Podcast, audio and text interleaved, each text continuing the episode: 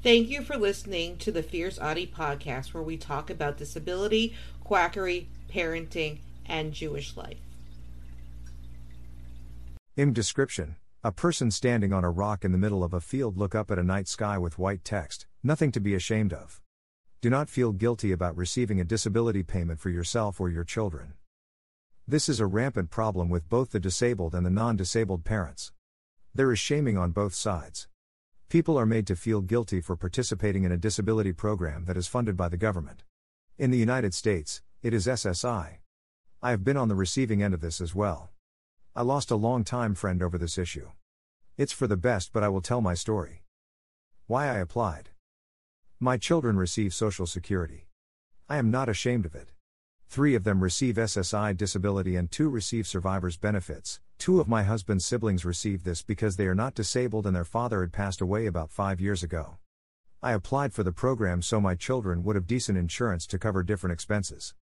For example, the day after A received his first check, he had Dexcom covered by Medicaid. He needed an iPod Touch to transmit his readings home. Because he received this check, we were able to buy it for him. This was to keep him safe when he is at school. We would get notified and we could call the school to make sure he was being tended to. We have a great relationship with the school and they take excellent care of him. What happened? My friend, we will call Jay, and I have been friends since we were kids. We went to camp together. I was able to play on her Super Nintendo because we were not allowed to have it at home. I watched different movies I wasn't allowed to. I had a lot of fun there. I often spent more time than at my own home. It was my escape. After I went away to school, we lost contact. After we moved to Florida, I signed up for Facebook and we reconnected. She was convinced that vets were a scam, so I helped her as much as I could with her dog's stomach issues. She said I saved him, but it was due to my veterinary knowledge. We were in contact again for a while. We talked a lot. It was like we were never apart. It was great. I made one post on my person page. This was way before I started my Facebook page. The post said parents of autistic parents are not super parents, they are just parents who have to take care of their children the best way they can. Keep in mind, Jay never had children. She never had the experience of a parent. She had not been around another autistic person besides me, and we did not know I was autistic at that point in time. She fought me on this issue. I had to go to work, so I did. When I came home, I found a slew of comments stating that I use my kids for their money. I don't work, etc. A few of my advocate friends were trying to educate her. The last comment she left was that she never wanted to speak to me again and felt sorry for my children because I was using them for their money. This was three weeks after we got custody of J, A, and D. This felt like a knife through my heart. I thought she knew me better than that. She knew of my fertility struggle. I was not home to tell people to go easy on her because I was working. I had a full day of pets that day. My business was starting to do well.